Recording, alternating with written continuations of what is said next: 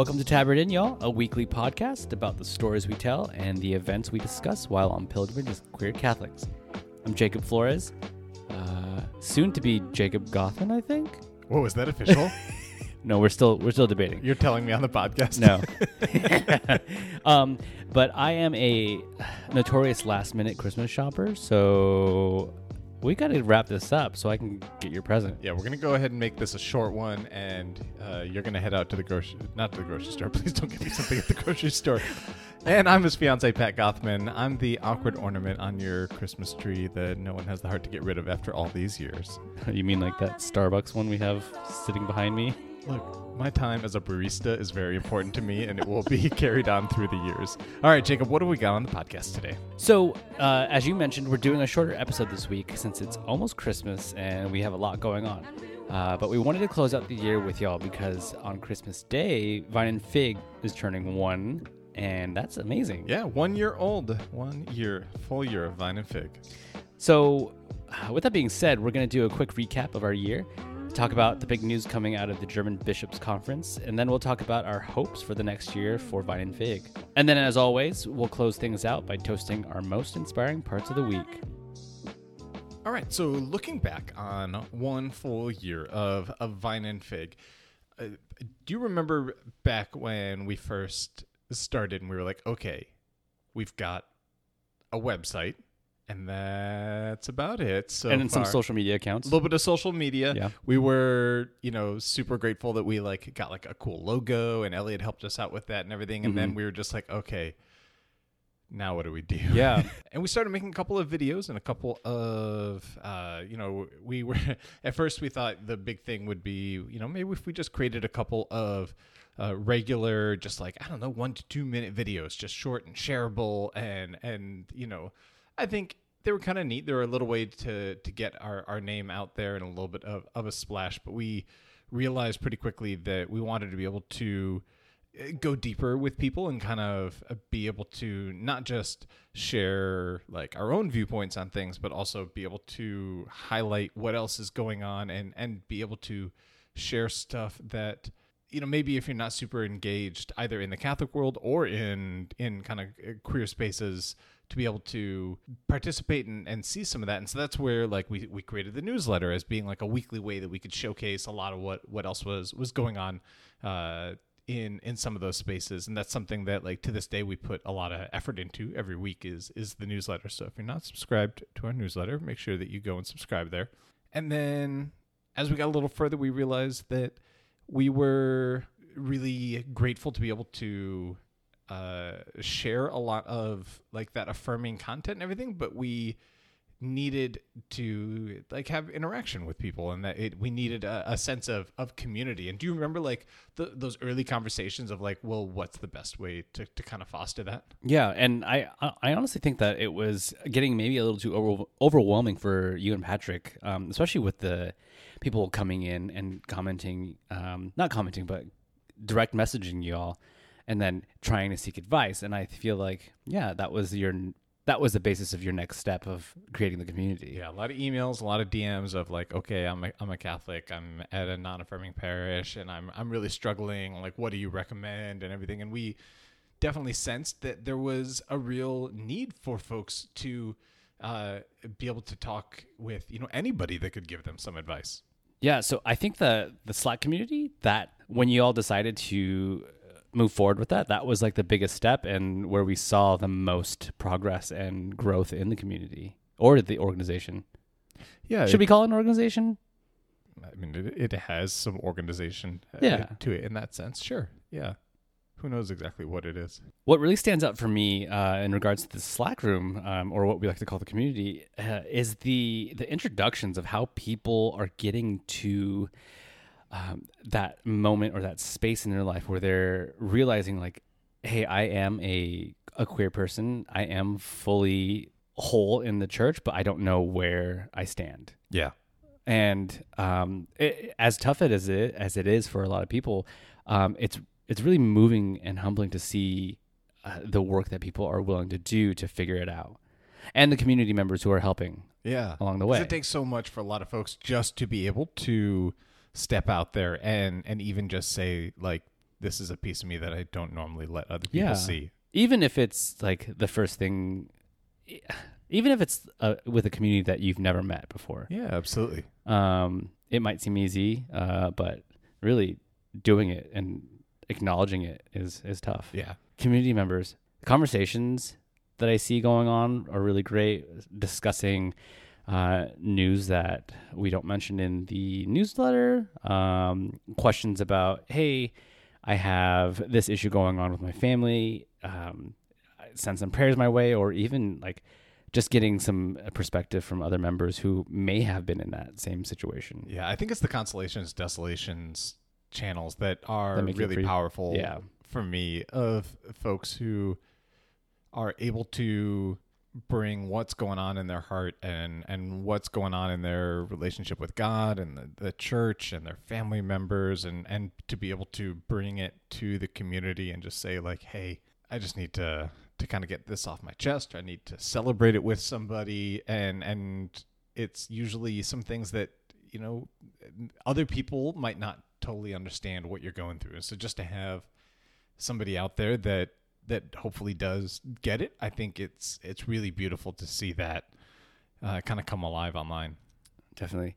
Um, and while we're on the topic of the Slack community, um, I remember when we were at around 100 and then we pushed just under 200. Yeah, Now we're at 322 uh, people in the community. yeah, it's extremely exciting, and just I, I'm very grateful, no matter the the size of of the the Slack community, to know that there are those that are active and are uh, just being a support to others when they really need it. I think that's really important uh, to to have in a community and to see it just steadily grow and uh, to steadily be a a, a place of, of of comfort and, and, and peace and support. I think is is a really beautiful and and a, a testament to like that like yeah God really is doing something with this community. And I, I find it really interesting as well that we have members from every continent Yeah. uh, except Antarctica. Except Antarctica. Yeah. You know, I don't know. But who knows? No, there might be one there. no, no scientists have logged on yet. Or gay polar bear. Gay penguins. oh, yeah. There you go. and then we reached a point where we we wanted to be able to not just have uh, a dialogue kind of in a, a more private sense and and the sharing of the the community and the, the slack room and not just with kind of these you know videos and blog posts and things that we were sharing but also to be able to have like a, a kind of more of a conversation a little bit more of an, an intimate sense of of discussing a lot of what's going on in the world and discussing what is uh, like some other uh, uh, thinkers and and and folks that are active in on some of these conversations, and so that's why we decided to to start this podcast. Um, and You mean you decided to do it, the podcast? it was a discussion, and I- you roped me in. yeah, I roped you in, absolutely, but I didn't like overrule anybody to to to to start it. Mm-hmm, mm-hmm. Yeah, no, and I I I wanted it to be a uh, a discussion, especially I with my my fiance, to be able to have it be not just the the fruit of another uh, uh, queer Catholic perspective, but also one that was uh, uh, formed in relationship, and to be able to kind of explore and have some of those discussions, especially for a lot of the folks who are um, kind of witnessing and seeing that for the first time. A lot of folks who are just you know beginning to come out in the community and stuff to be able to have hopefully uh, you know some kind of uh, uh, a sense of someone modeling at least you know one version of uh, of of a, of a relationship and to be able to see uh, yeah just a little bit of, of of what queer Catholicism can look like. Yeah, I will admit that um, I think we we try to record this every Tuesday, Right. and I look forward to it every week. Might Yeah. be my favorite part of the week. It is fun. And not only is it uh, kind of a highlight of my week, but I do really love um, seeing the feedback that comes in from people all over the internet who Yeah. listen to the podcast. And if it's not regularly, but who have just maybe chimed in and got a glimpse of what we're talking about, and maybe not a part of the Slack community, but have listened to the podcast, um, the words that come into the uh, Vine and Fig email have been really moving and, and heartwarming. Yeah, we're really grateful for a lot of the feedback that that all of y'all have had. Um, and I think one final thing that I'm I'm really proud of that Vine and Fig is currently doing and has started in the past year is our Sunday reflections, which are Oh yeah, a really important thing that I think a lot of folks have come to really appreciate is especially, especially, especially because they are Vine and Fig community members that are are writing these and sharing these based on their own interactions with the gospel, based on their own spiritual life and their own sense of, of wanting to share and build up a queer Catholic community. And and whether you have a, a wonderful parish that you feel comfortable going to, or whether you're uncomfortable in your parish or you don't feel comfortable going, like having a uh, uh, an ability to just sit with the the gospel passage for that week and have somebody kind of walk you through it a little bit. I think it's just so beautiful to have that be a a really uh, now kind of pivotal part of what Vine and Fig does. yeah. Even uh, especially when it's coming from a queer voice. Yes. and a queer perspective. Um, and I feel like it could be very meaningful, uh, especially for those who I think you mentioned are aren't a part of a, an affirming or accepting parish. Yeah. I've found myself many times reading some of your guys's um, Sunday reflections and thinking to myself, "Do I even need to go to mass today?" I joked about this this week, but I, it, it's a joke. But definitely, they they add a lot of perspective, um, and I always go to mass with them in mind. Yeah. There's many many times that we've both read the Sunday reflection from one of y'all and thought, well, that's better than we're going to get at mass this week. that's for sure. Oh, So all in all, a wonderful and fruitful first year at Vine and Fig. happy early birthday! Merry Christmas, Vine and Fig.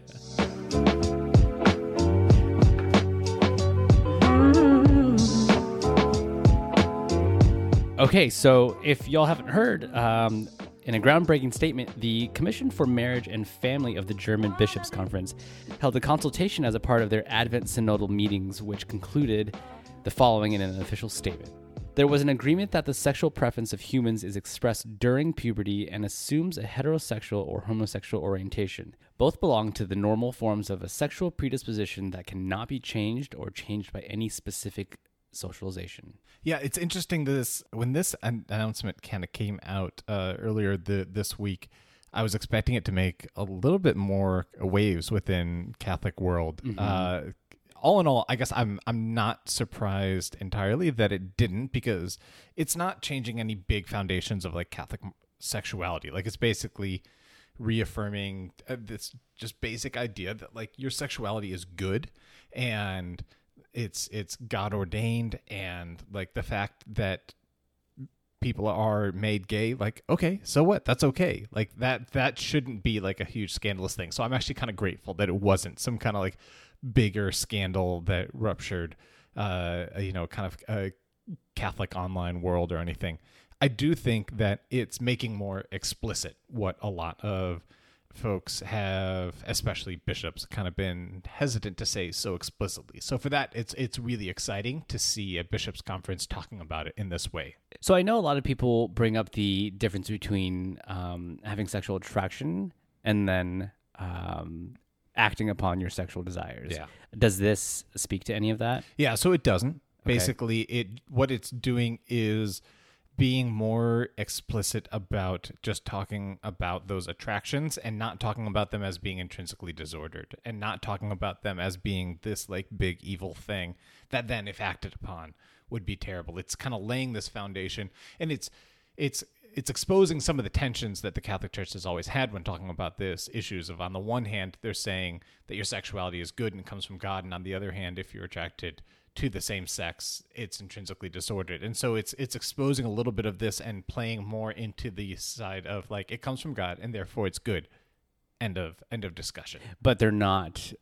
They're not explicitly saying that your sexuality, if it's same sex, homosexual, right that it's not bad. uh I mean here they're saying that it's not bad they're saying that uh So are they? So if someone asked them, the uh, the German bishops, is a same sex uh, a same sex relationship intrinsically disordered? Will they say well, yes? see, now you just started talking about a th- them acting upon it, which is not where they they went into. We're They're- only talking about attraction. They're only talking about an orientation, just a person being gay. Okay, yeah. So uh, I maybe that's what I was trying to get at, at Yeah. at the beginning. So if you act upon it, then they'll say yes, it's bad. I don't know. They they haven't talked about that, but Okay. at least they're they're just saying right now way more than bishops have previously. Like even a homosexual orientation isn't a bad thing. There's nothing wrong with it. Mm-hmm. So the the logical next step, which Yeah. is is where I totally understand where you're going, is like so then what's wrong with acting upon it?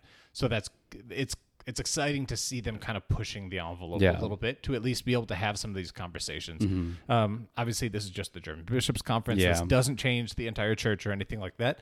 But this is how change starts within the Catholic Yeah, Church. this is how, when you've got a millennia old, very large, very diverse institution, this is how you start to actually make those changes. So it's really exciting. Awesome.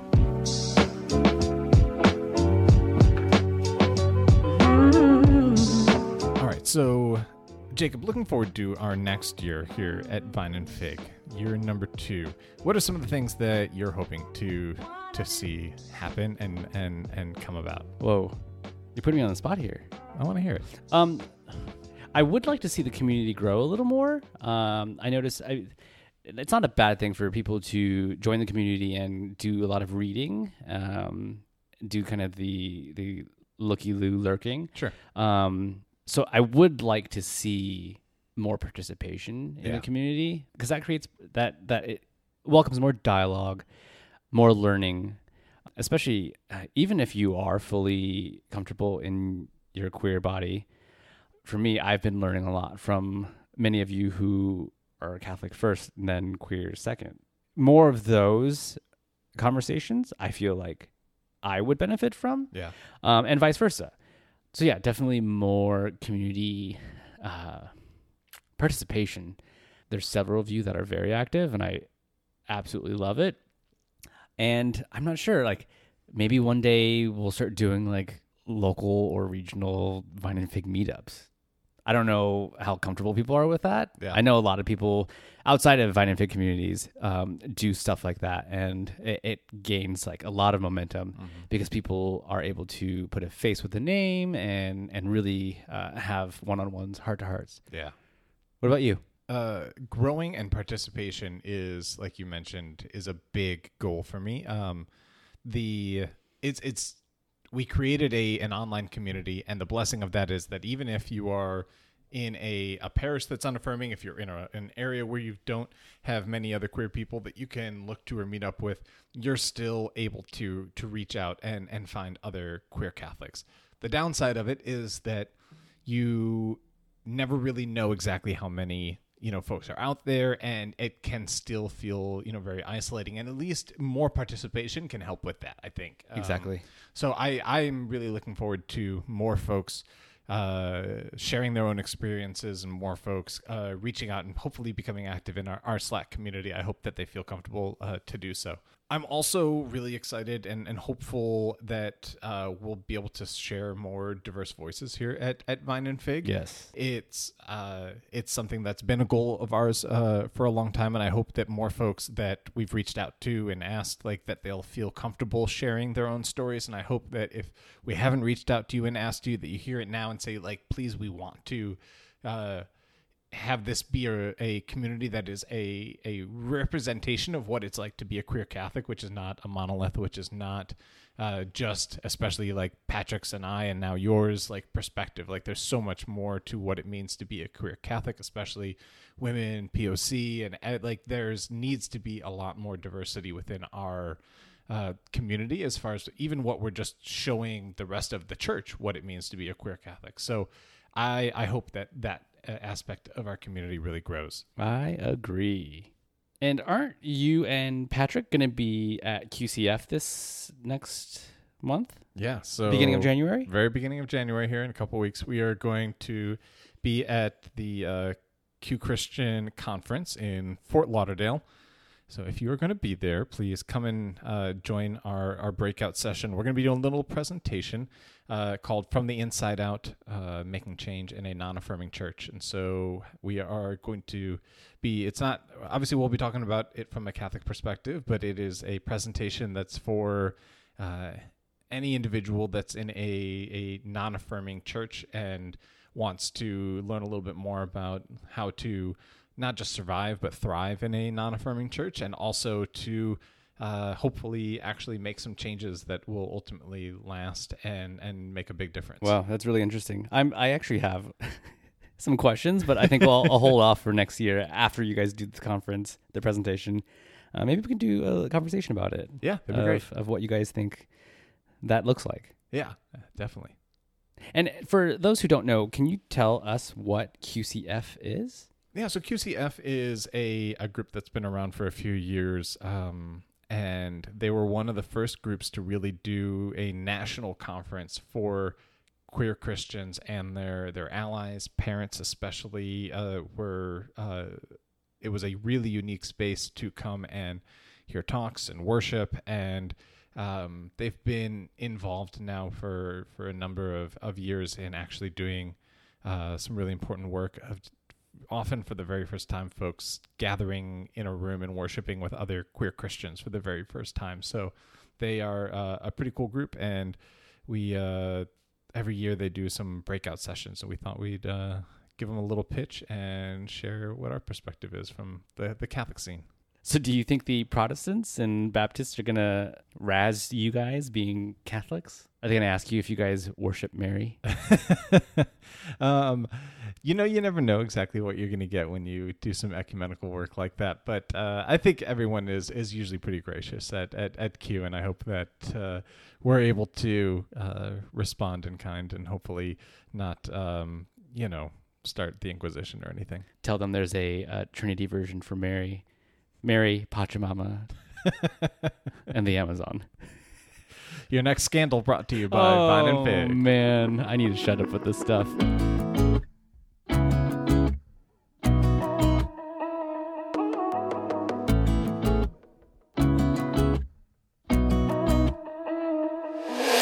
All right, so Pat, who are we toasting this week?